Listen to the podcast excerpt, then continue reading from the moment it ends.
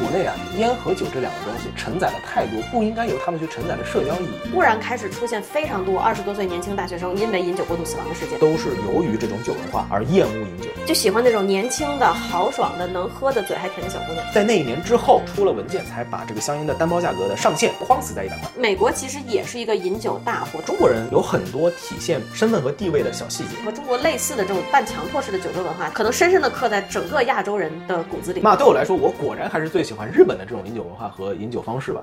亲爱的听众朋友们，好久不见，我是不抽烟不喝酒的李叔叔。亲爱的听众朋友们，好久不见，我是王阿姨。我抽烟喝酒，但我是个好男孩。咦，真受不了！啊、我们这期节目没错，要聊的就是烟和酒，但并不是烟酒推荐啊，而是聊一聊在不同的国家和地区，烟和酒在我们的日常生活中所扮演的角色。聊推荐你也推荐不了啊。还是有点推荐的，我毕竟各个国家的烟我都抽过，酒我也都喝过。欢迎来到我们的海外夫妻档杂谈节目。我呢是抽烟又喝酒，但是现在烟呢实际上已经是戒掉了，在特殊场合我还是会抽。这啥？就每次一吵架就从我抽屉里拿我的电子烟。嗯，对我们吵完架或者是在吵架的过程中呢，我是需要尼古丁来帮助自己冷静的。我其实还挺不能理解的，因为我是不抽烟的，我也没有过抽烟过肺，然后我其实不太懂抽烟以后会冷静这件事儿，其实就是麻痹大脑吧。好吧？我抽烟的年龄应该有，我想想，应该是一五年左右开始，到现在应该有七八年了。请问一五年的时候您多少岁呢？我多少岁啊？操，十九。哦，成年人抽烟，哎，是吗？二零一五减一九九四等于多少？当然没有二十，一。哎，对，二十一岁开始的。你还真守着法定抽烟年龄啊？没有，因为我以前没想过要抽烟，啊，还然不是后因为那个时候你把我甩了，然后我开始抽烟呢。哦，这是能提那么好，不要提啊，没提过。哎，今天提都提的特别有趣啊！我人生中第一次抽烟，就是我跟李叔叔谈恋爱的过程中，实际上是有分手过一段时间的。李叔叔当时回国就把我给甩了，然后我就很抑嗯是郁，能不能好好说话？真是啥叫把你甩了？虽然然后我是把的你甩了我吧，的室友就掏出了一包非常昂贵的，那个时候叫什么九五金色的，我忘了具体叫什么了，是细烟。然后他说：“来，儿子抽 吧。”然后我有就毒吧扔你就们俩搁外边抽烟。那个时候是我第一次抽烟，嗯刚开始的几年抽的其实挺凶的，比较多。啊，但是到后来就少了嘛。那但后来是主要还是因为李叔对我对吧控制的比较严 严格，后面就少很多。现在基本已经不抽了。确实啊，虽然李叔刚会说我们吵架的时候会抽烟，但我现在真的是已经基本上完全不抽了。嗯，是只有非常特殊的场合，一个是吵架，还有一个就是社交场合，哦哦哦，OK，有些情况下会陪客人抽烟。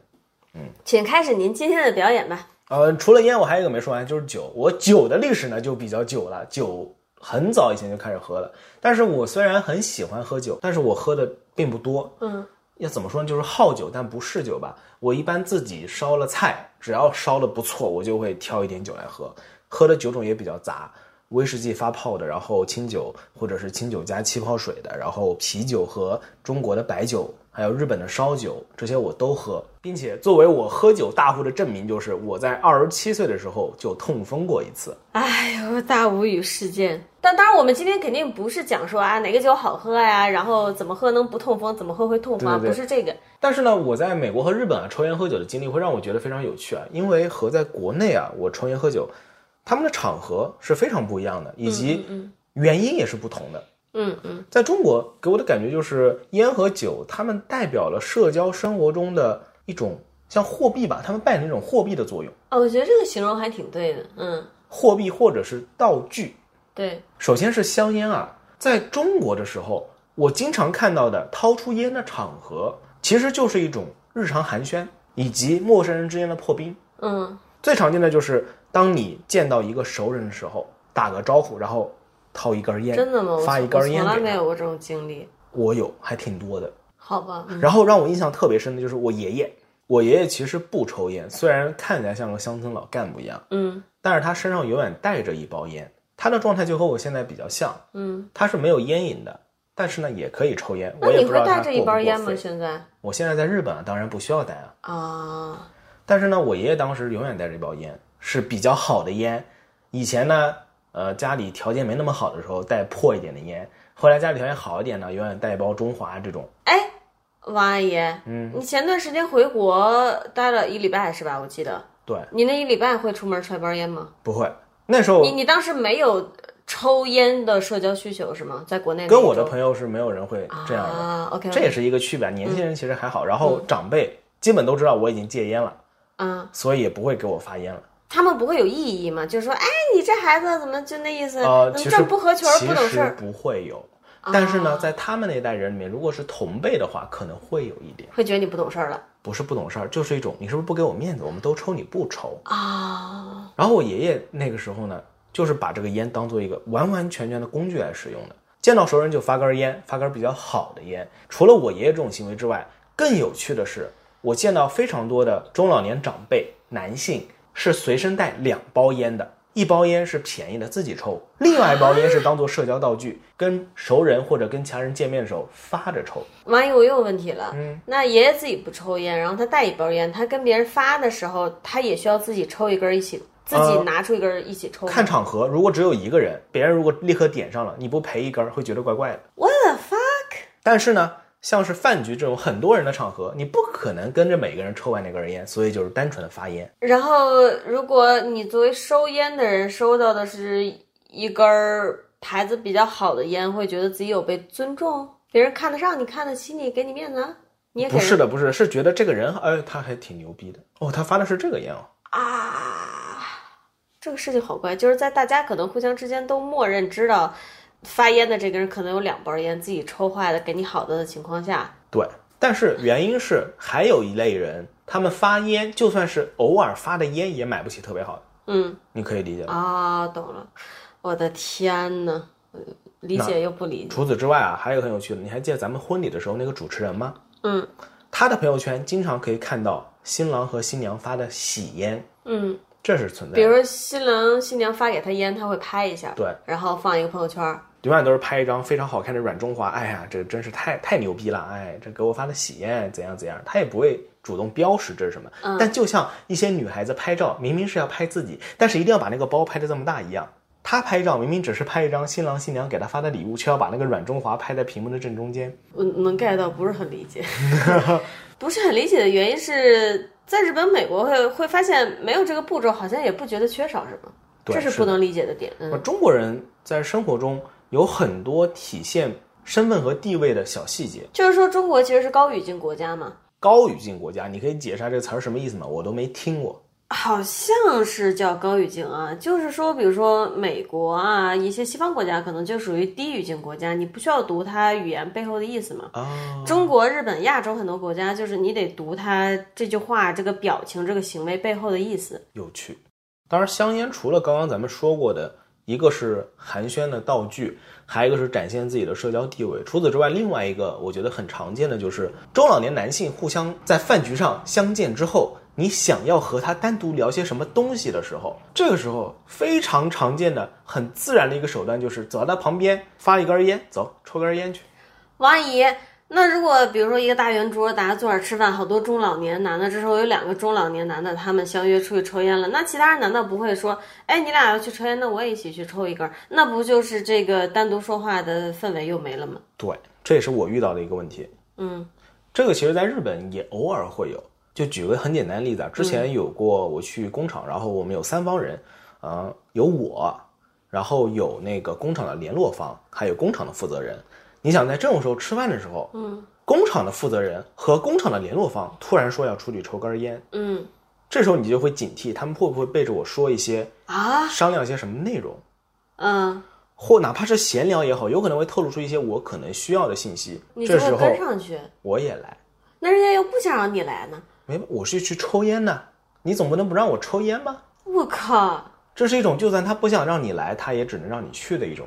怎么说呢？我也不知道社交场合吧。那如果你真的去了，他本来不想让你听到的话，也不会在抽烟时候再说出来呀。那至少这种情况你们也没法私自沟通什么的。我的天呐，好生活好累呀、我靠，但大多数时候，人家可能真的只是在闲聊。嗯，其但实是是的确实，每个人掌握的信息不同。闲聊的时候，有些信息他们看似闲聊，但对你来说可能就是有益的。是的，嗯，确实，然后另外一种，就你刚刚说的所谓的一起抽根烟这种场合，在国内很常见的就是有些话题可能不希望自己的子女和配偶知道，也就是桌上的女人和小孩。嗯，那这个时候，中老年男性就会相约一起跑出去抽烟，在外面扯些皮。这个确实，其实我觉得我们两个之前聊这个话题的时候，你提到我们聊的很多东西，其实在放在我身上和放在你身上的体验是完全不一样的。嗯，呃，其实你说的那些我都没有体验过。首先是我是女性，可能大家会默认男的基本都抽烟，男的不抽烟，你给他烟他也得接。但是女的他们不默认这点，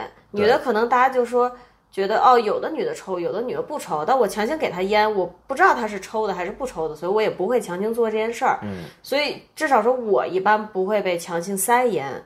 我甚至没有被邀请去一起去门口抽过烟，一次都没有过。除此之外，在国内对于女性来说，哪怕这个女性她是抽烟的，可能也不会发给她最常见的中老年通用货币软中华。人们会默认女孩子抽的烟是那种细烟，所谓的女士烟，对对对对。这个其实也特别有趣。对，但其实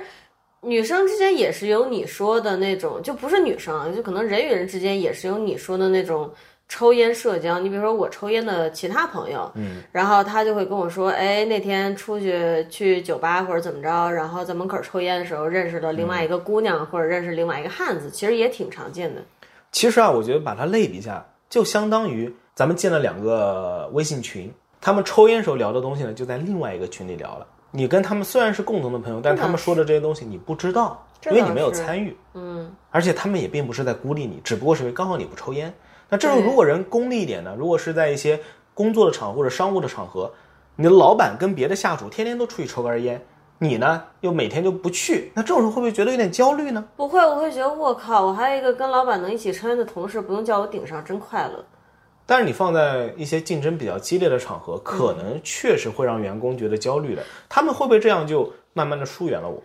真的吗？我靠！会的，这太神奇了！这就是说，其实咱们两个的性别和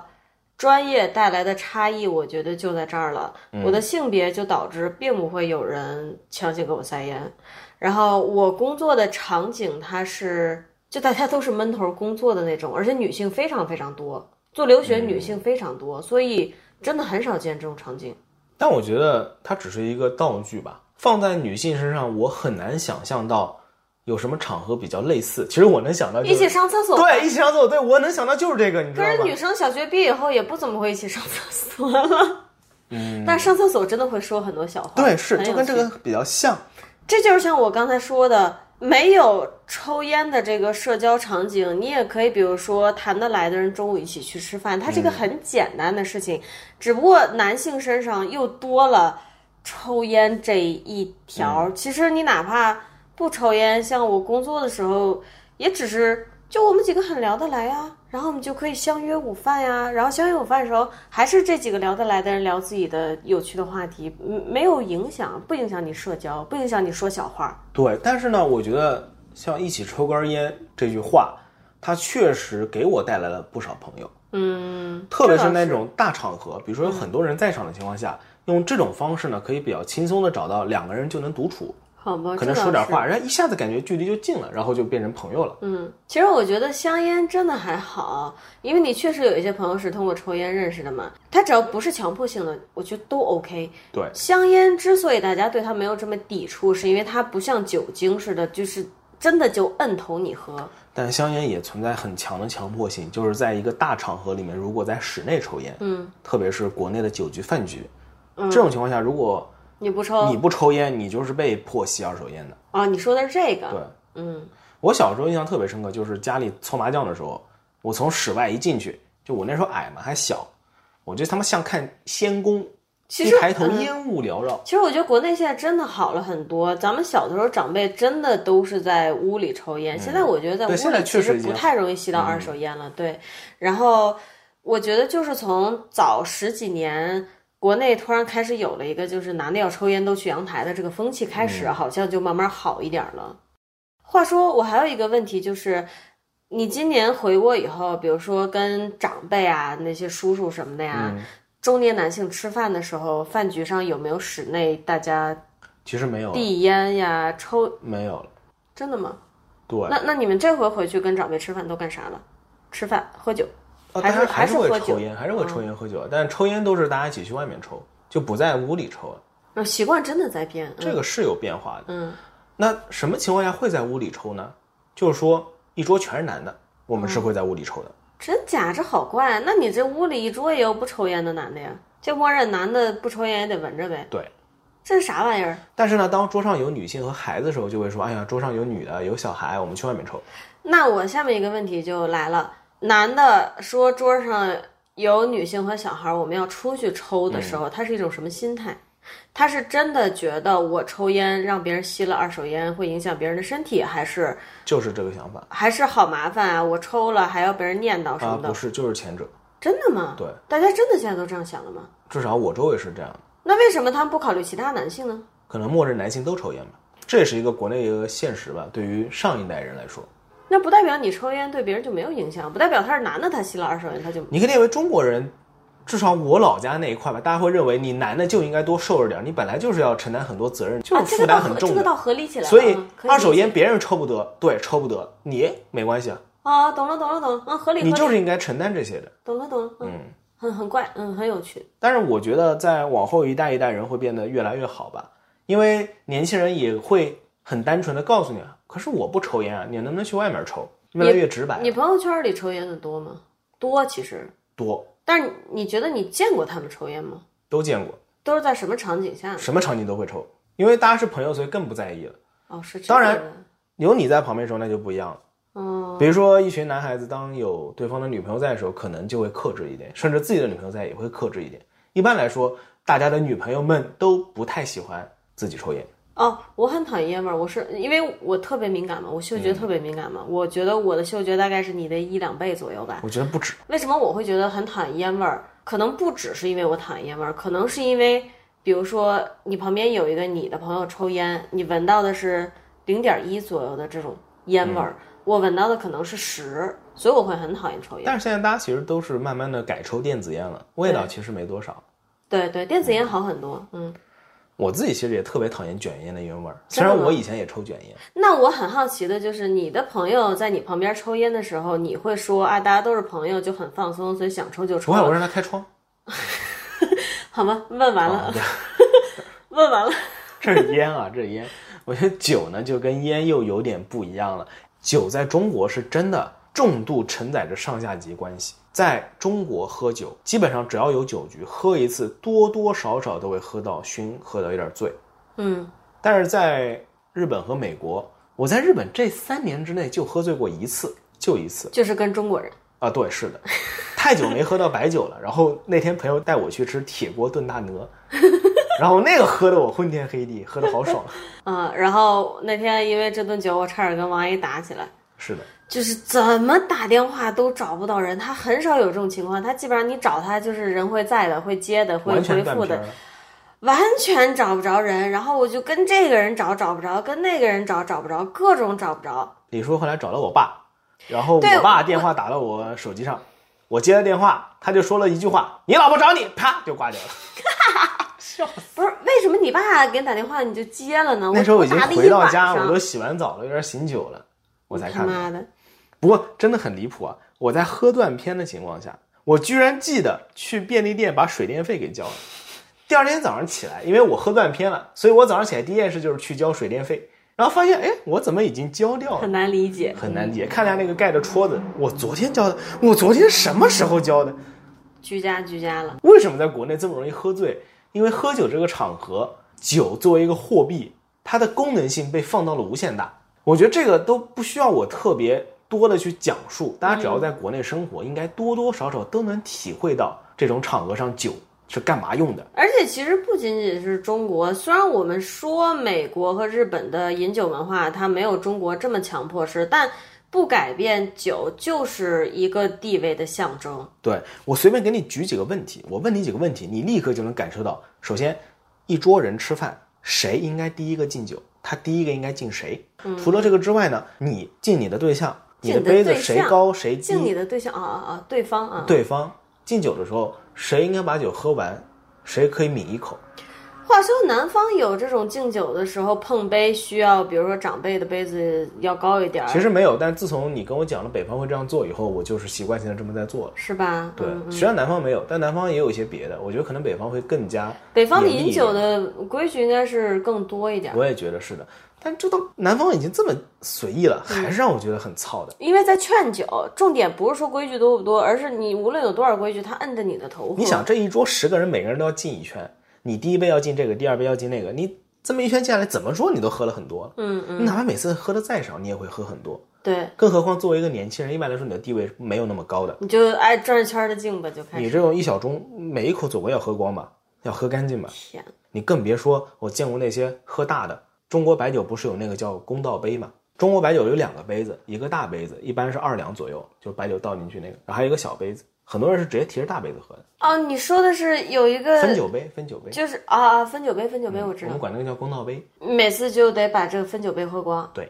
那是很可怕的。包括你和什么人喝酒的时候，可以说，哎呀，我今天身体不好。明明你刚刚才喝了酒，你可以跟他说，我今天身体不好，我以茶代酒。你和什么人来敬酒的时候啊，，什么时候可以以茶代酒年？就是就是对方地位比你低很多的时候，你是可以当着他的面说，哎呀，明明你面前都倒了酒了，说，哎呀，我今天身体，我今天不太舒服，我喝挺多，来吧，我用这个，我我我喝茶吧。而且这个时候，哪怕说你拒绝喝酒，也是一个地位的体现，就很逗。对，是的，它不是单纯的说哦，我身体不好嗯不喝酒，而是一个地位的体现。只有你达到一定地位，你才嗯可以说这句话。还有什么时候对方来敬酒的时候，你要比他先站起来。当然，我们说的这是极端的中国饮酒文化，不是说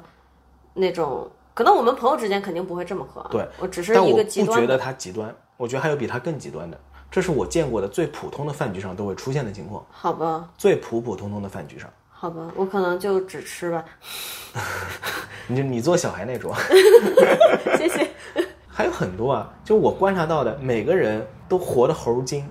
对对，中国人就是非常精猴精。嗯，比如说，当隔壁桌的人过来敬酒，他敬的不是你，但什么身份的人过来敬酒，你也得陪着站起来。啊，我不懂什么意思啊。当对方的身份非常高的时候，他哪怕敬的不是你，是你们桌上另外一个人，你也得陪着站起来，那他又没看我，我站起来不是老尴尬这的。叫给面子。嗯嗯，那那那，如果他敬的是别的人，然后我特意站起来插一脚，显示我很尊重那个来敬酒的人。但如果人家不想鸟我呢？如果人家觉得我碍事儿呢？就我还得其他察察言观色，对吧？我得察言观色，对看看是这的时候我该不该站起来。你可以这么理解吧？是的，这很中国。嗯，可能这个东西在每个城市都不一样，有很多很多需要你思考的场合。我十四岁去的美国嘛，我在出国之前接触国内的饮酒文化不少。嗯，但当然你刚说以后，我发现就是跟你距离还是有有一定距离的啊，跟你比。我从很小就在接触酒桌文化，现在回想起来，这些真的都是家族啊，还有社会文化潜移默化带给你的东西。我如果没出国，我可能现在就是一个敬酒达人，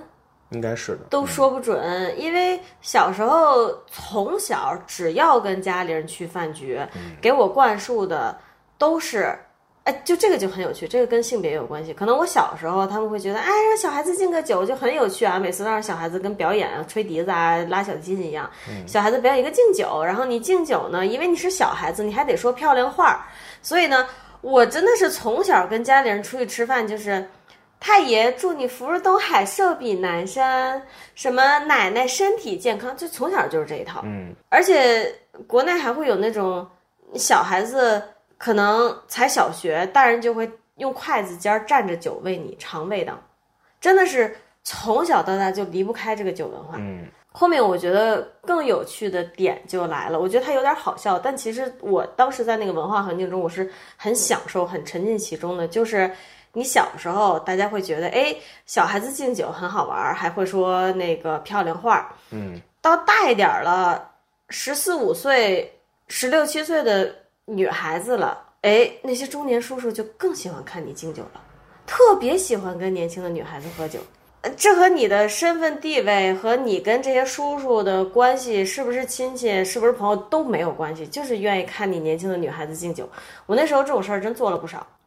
而我还挺享受的，因为你也能感觉到你这个性别和年龄带来的优势，大家都很捧你的场儿，你干什么大家都很开心，就是你通过自己的性别和年龄优势就能让大家开心。而不是说因为我这个人内涵有多丰富，这些都不重要。就是年轻漂亮的小姑娘给中年叔叔敬酒，哎呦那个开心哟！就每次就是恨不得桌上主动提出，哎，那个李叔叔给敬个酒什么的，嗯，就这样子。好有趣啊。然后就葡萄酒杯挨个敬过去，而你越能喝，他们越喜欢，就喜欢那种年轻的、豪爽的、能喝的、嘴还甜的小姑娘。我有很长一段时间就是这样的，好有趣，就跟家里人出去肯定要喝，一定要喝，百分之百要喝。其实我现在想，我自己并不喜欢喝酒啊。嗯，我小时候喝酒是那个家庭氛围，是那个社会氛围，然后后来就是沉浸在一种哎，大家觉得我很能喝的那种快感里。但我自己根本就不喜欢喝酒，我并不喜欢酒精的味道。你看现在咱们家里自己兑那个气泡酒，你多放一点酒精，我其实都不太喜欢。但那时候就是那时候会以为自己爱喝酒，甚至也以为自己能喝。哈，我小时候会跟我两个姐姐，我记得那年十七吧，去夜店，然后跟我姐姐的朋友们一起喝洋酒，一杯接一杯，一杯接一杯的喝，喝到吐去厕所，啊就是因为逞能。逞能还不是因为说别人摁头你喝，而是因为你就享受那种大家觉得你能喝的快感。我觉得就是国内饮酒文化还有一种就是大家好像很享受成为一个能喝的人，因为会得到周围人的赞美和认对可。，但是好像我觉得在美国和日本这种文化没有那么强烈，可能也有，但没有那么强烈。它没有像任中何，国它没有任何意义，主要是对，我觉得我后面会聊嘛，我觉得就是因为在其他地区没有承载这个社交功能，对对对，在中国很多东西都是有附加意义的，嗯不光是喝酒抽烟这件事儿啊。到今天为止，我都是认为自己是一个非常喜欢喝酒的人。嗯，但是我的喜欢呢，首先我是喝不出酒种的区别的，我并喝不出来什么呃茅台比别的白酒要好喝，这个比别的那个什么要好喝，我只能粗浅的喝出这是白酒，这是啤酒，这是威士忌，就就这样。嗯。然后呢，我根据今天我烧了做了什么菜，我觉得我应该配这个酒，配那个酒。嗯。然后我自己很不喜欢喝红酒，我们当时收到所有红酒都被我拿来做料酒了，拿去烧菜去了，炖牛肉啊这种。我们什么时候说到红以酒？前在美国的时候，啊啊啊啊！然后白葡萄酒基本上也被我拿来做料酒了。就我有自己的喜好，但是我并喝不出来，比如说同样的红酒哪个比哪个好，同样的白酒哪个比哪个好，我我根本喝不出来。嗯，我只是喜欢喝酒而已，然后我喝的也不多，我自己喝都是只喝一点点的，甚至达不到微醺的地步，可能就一两口。但是呢，以前在国内的时候，我确实喝过很多酒，然后我的很多朋友里面，大家都是由于这种酒文化而厌恶饮酒。哦，你同龄人，对，基本滴酒不沾，除了在外面必须陪着领导喝酒的场合。嗯我也了解了一下，其实现在国内除了那种政务部门以及比较极端的中国商务场合，大家已经不怎么喝酒了，我是绝对能感受到国内酒文化也在逐很缓有慢的点消凋退零的感觉，对吧？这其但实是挺好的。嗯，但是政务部门还是这样。然后其实我有一个非常非常有趣的经历，就是国内这个酒文化它影响有多么的深远呢？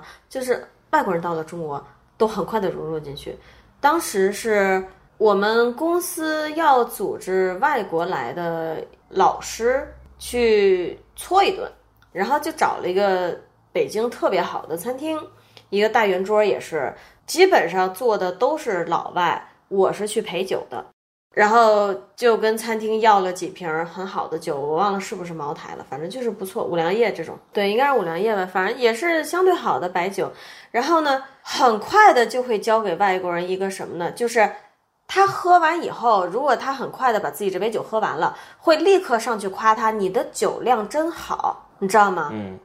然后后面的话题紧接着就是聊每一个外国人来的老师、嗯酒量怎么样，能喝多少，就很有趣。然然后后他再他一下子就融入到中国这个沉浸文在化这中个嗯了，褒奖对与赞美声中，一杯又一杯，对，笑死。就很有趣。我觉得我国的白酒真的比较适合适配的菜肴吧，可能也就中餐，需要那些味道比较重的、口味比较重的菜肴，要不然这个白酒味道就把别的全冲淡了。对，我说觉得是白酒把，舌头一麻，你再吃这些清淡的料理，你根本吃不出来什么味道，我觉得是吃的，嗯都吃不出来。我觉得有些日料对于清酒来说啊，都有点过于清淡了。对。其实你仔细想的话，酒只是一种饮料，它最好用的场合就是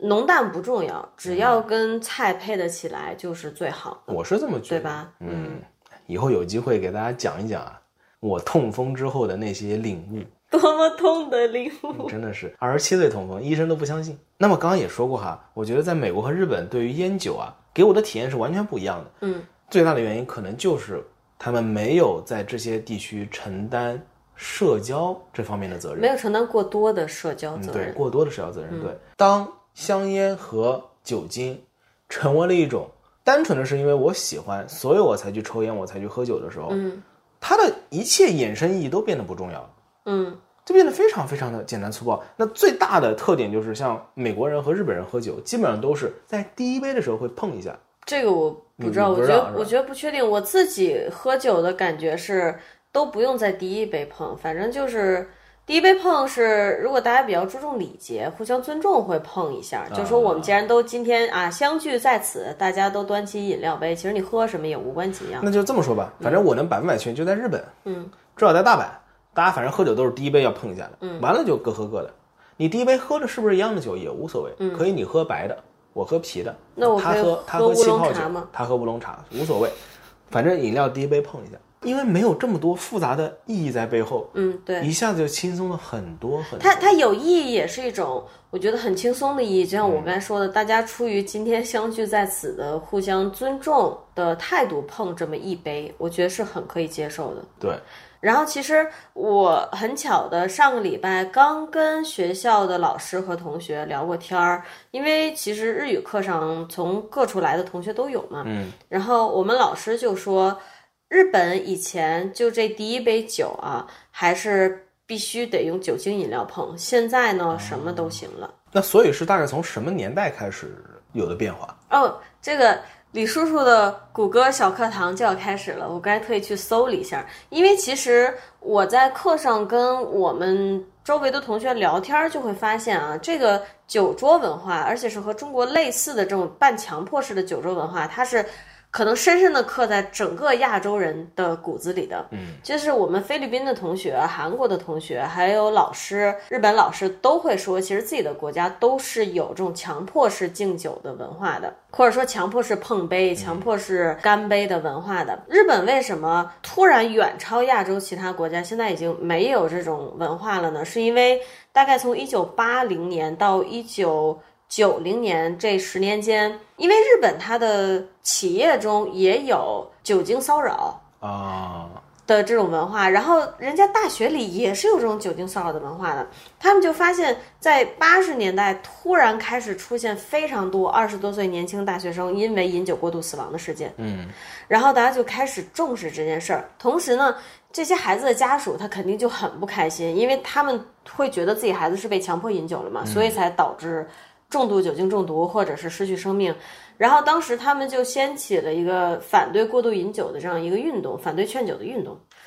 逐渐的，这个就引起大家的重视，然后立法。日本现在是有这个对过度饮酒、过度劝酒的法律的，它大概是这样说的，就是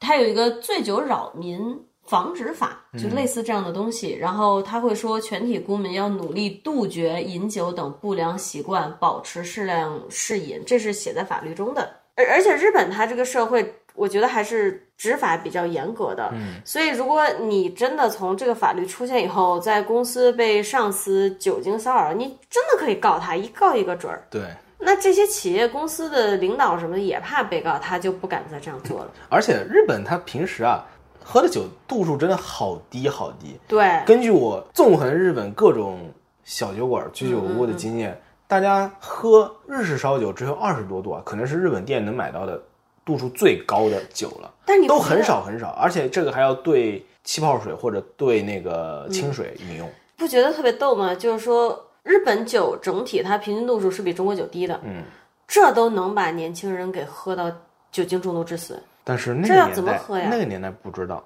那个年代可能大家就是直接买一瓶的清酒，一瓶的清酒喝，但它度数很低啊。喝多了也是很难受的，嗯，挺有趣的吧？然后你对嗯刚刚说到这个醉酒扰民行为防治法类似的，我突然想到国内有类似的，国内是什么呢？国内是一人喝死全桌担责。我我也稍微搜了一下，我不确定我说的对不对啊。大家如果知道，也可以在评论区给我们留言。国内它有怎么说呢？管制这个行为的法律，但它嗯针对的不是饮酒这个行为，啊，是劝酒吧？就是它针对的不是饮酒劝酒这个行为，它是出于一个连带责任上的一个角度去思考的。就好像我把你的猫杀了，在国内不是因为我杀了你的猫，而是因为我动了你的所有物，它是这样一个思维，你能理解吗？就是其实不能理解，就是说，如果我劝你的酒，然后你把我告了，你不能因为我劝你酒而告我，你得因为一个我我损害到你个人利益而告我，能理解吗？就是他们都遵从的是我侵害了你的利益的这个思路，而不是我劝你酒的这个思路。就好像我杀了你的猫，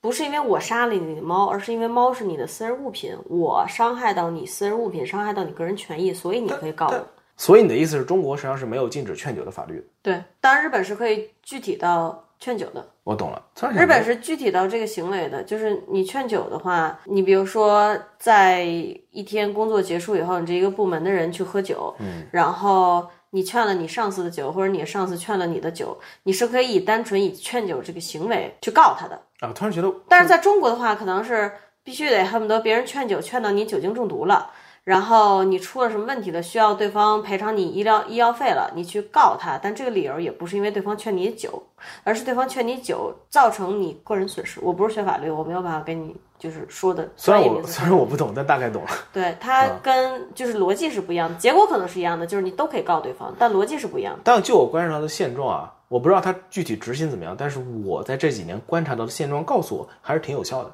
因为很多人不是被别人劝酒喝的，他是在这种社交场合中，他自己觉得自己应该喝，嗯这种时候别人会让他别喝了。嗯，你要出什么事儿，因为我们怕担所有连带人责任。对，我好像之前听你讲过一个类似的事情，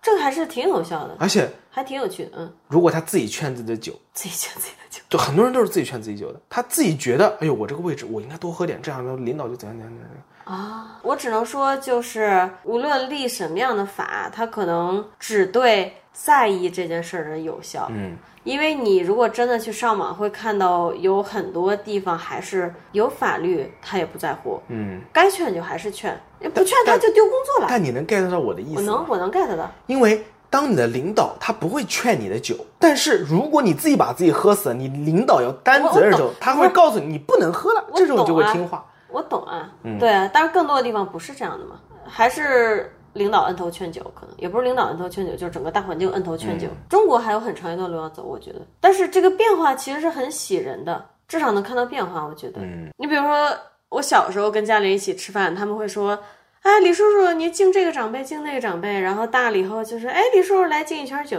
现在家里人其实吃饭，大家都很习惯说，我干了你自便呀，或者是咱们今天就喝到差不多啊，能喝多少喝多少啊，浅浅喝一喝啊。大家现在更习惯说这些话，我觉得反正我们这代人已经好很多很多了，已经完全没有这种所谓的劝酒行为了。嗯，我们朋友来自己家里喝酒，就我我自己肯定要喝的嘛，我都是跟他说，你要就自己去找，里面各种酒全都有，你要什么你跟我说，对，你不说我就给你倒白开水。 另外，关于香烟也是啊，我在美国和日本其实都抽过烟，但是美国和日本的烟呢，它的价格没有那么高的浮动区间，基本都比较稳定，注重的是不同的口味和不同人群的喜好。哦但是在国内呢，我没记错的话，在一几年之前，国内的香烟价格单包是可以贵上天的，非常离谱的。在那一年之后，出了文件才把这个香烟的单包价格的上限框死在一百块，在那之后最贵就不能贵过一百块，你觉得匡子来一百块贵吗？也挺贵的，也挺贵，但不会那么离谱了。嗯，以前是真的很离谱，它能承载的意义更多。你想，你作为一个老板，你怎样体现自己更有这个身份地位？就我可以给我员工发五千块一包的，你把所有员工都带着，告诉别人，哎，我们老板给我发了这么多，可能吗？不可能，你只能开更好的车让别人看到，穿更好的衣服，戴一块很牛逼的手表，以及给别人发更牛逼的烟，一看就知道这烟牛逼的。哎呀，天，总之，与国内这种香烟承载的社交意义不同，掏出不同的烟可以代表不同的身份地位，你你的收入可能不同，这个烟的价格不同。嗯，但是因为在其他国家，可能烟价格都差不多，它本身并不能承载这样的意义，人们也不愿意用这种东西去承载这样的意义，所以就变成了很单纯的我抽烟是因为我喜欢这款烟，嗯我觉得这个包装好看，或者我觉得这个口味好，哎，话说，所以你在日本工作跟日本人打交道的时候是不会有禁烟这个行为出现的，大家会相约去门口抽烟，但不会禁烟，对吧？你说的禁烟是指不是店家禁烟，而是我们自己约一个约定俗成，我们一起不抽烟的这种禁烟吗？你说是哪种禁烟？这就是南方人嘛，是禁和禁哎，禁烟是不抽烟的禁止的禁，敬是敬酒的敬，我说的是禁烟啊，这就是南方人了。你说是不抽烟的那个？我说的还是递是烟递烟的啊，禁，没有，不存在这种东西。而且我们不用禁烟这种说法的，我们用的就是发烟，就是递烟发烟，嗯啊，好吧，所以我根本没听懂哦，好吧，就新是词不会说，比如说两方人坐下来，啊，没有的，完全没有的。啊因为你想想，在现在的日本社会里，你甚至不知道你对面那个人他抽的是电子烟还是什么烟，这倒是，这你没倒法是，发，这倒是。所以完全不存在这种行为。以前可能也没有。其实我刚才想说的一点就是，它跟日本没关系啊，但它跟美国关系很大。就是中国人为什么要去有禁烟、禁酒，通过烟酒来显示社会地位、显示尊重或不尊重的这种行为呢？是因为这是等于是人的附加价值嘛？嗯。但是比如说，尤其是在美国那样的环境下，这些附加价值不重要，没有什么比你更重要。就是你这个人本身的能力，比你抽什么烟、你抽的烟贵不贵、你喝多好的酒、你怎么敬酒更重要。但中国是大家会通过这些东西去评判你，但实际上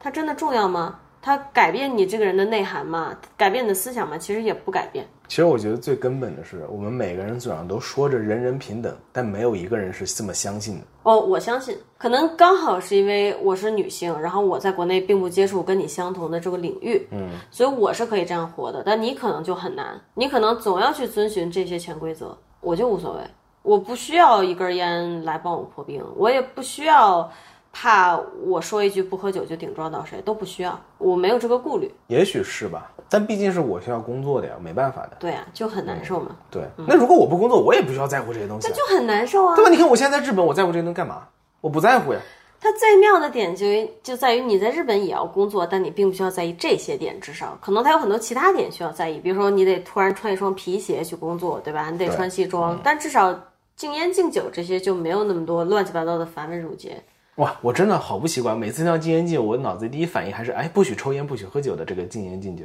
啊！好有趣哦。我说敬酒的时候，你应该知道我说对敬对酒、啊。对，但是禁烟真的听着很像那个禁烟，就很逗，你懂吗？这就是南方人吗？我是的，觉得你更逗，这就是南方人。这就是南方 人吗？可能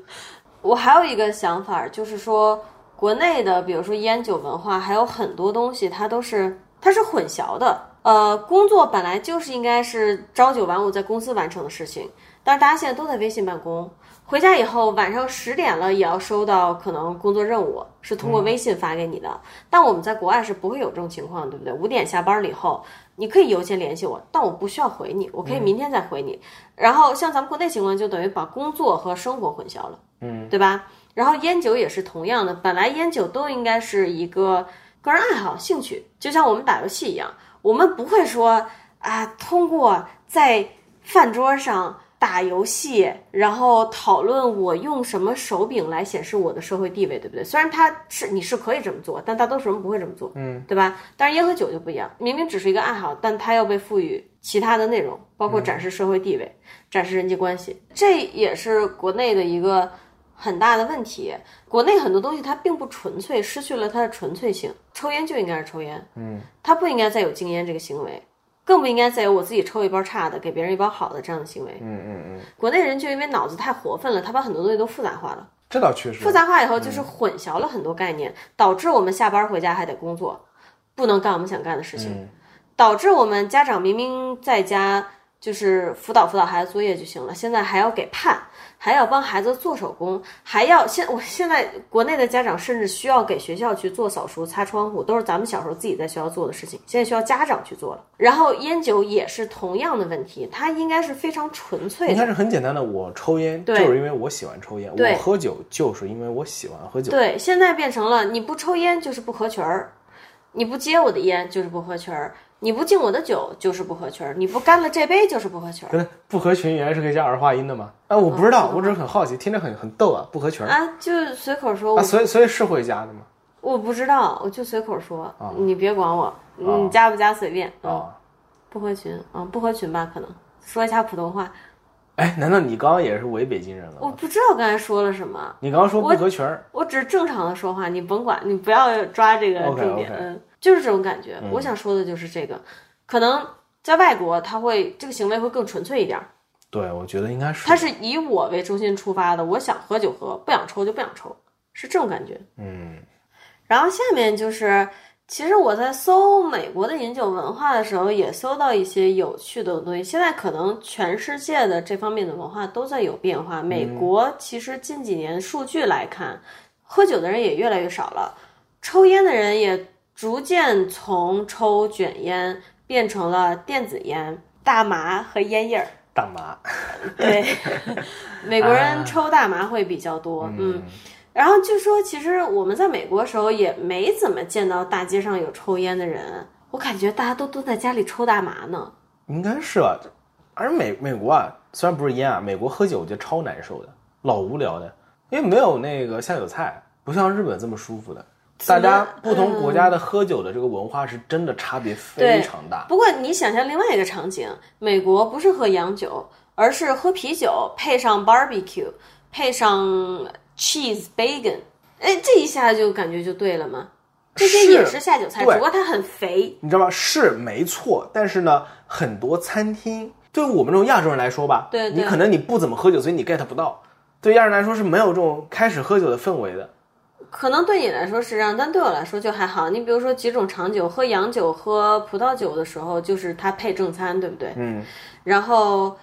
呃，或者是配甜点。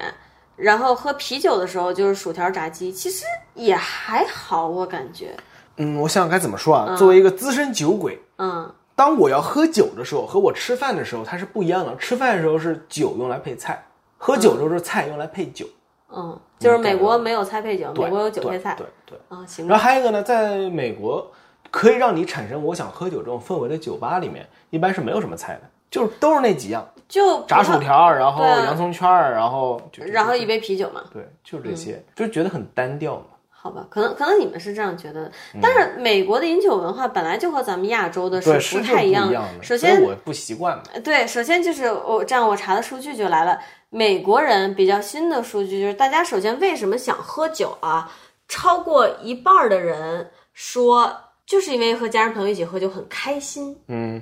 就只是追求的一个微醺的感觉，而不是追求一个可能我还有好吃的下酒菜去配它，懂我意思吗？嗯然后呢，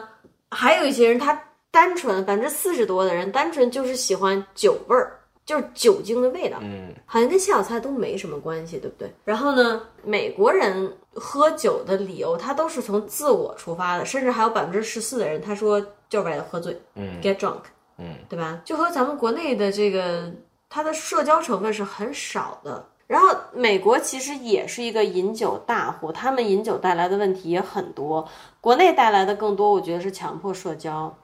然后美国，我觉得带来的就是各种乱七八糟的事儿吧，比如说酒驾、嗯酒后强奸，比如说大家去一个 party，年轻人喝得很嗨，都是自己想喝的，没有人摁着你喝，嗯喝嗨了以后就强奸了。但其实现在美国抽烟和喝酒的人也在越来越少，从数据上来看是这样的，嗯，国内应该也是吧？算烟的话，要看算不算电子烟了。反正对从我对之前朋友里面，基本没几个抽烟，到现在几乎全员在抽烟，啊，压力太大了。这样啊，嗯，确实确实。那对我来说，我果然还是最喜欢日本的这种饮酒文化和饮酒方式吧。不过怎么说呢，日本的饮酒文化目前我觉得真的是挺好的，因为确实亚洲其他的一些国家还在劝酒，包括中国嘛。但是日本现在真的没有这个问题了。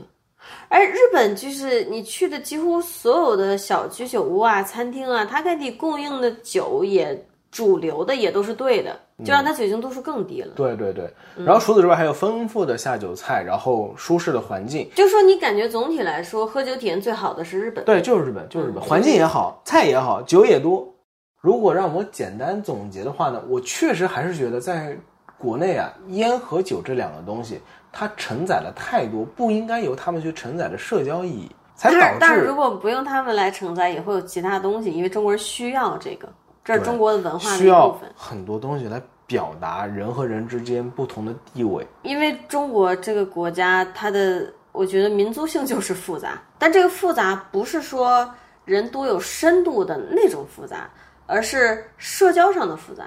最后提一嘴吧，我作为一个非常喜欢喝酒的人，那周围的同龄朋友基本大家全都由于这个乌烟瘴气的现状都不喝酒了，会让我觉得挺难受的。好逗啊！我还是很享受和朋友一起喝两杯的，你不用喝的很多，但是就是因为大家太讨厌这个，太讨厌这个，已经完全都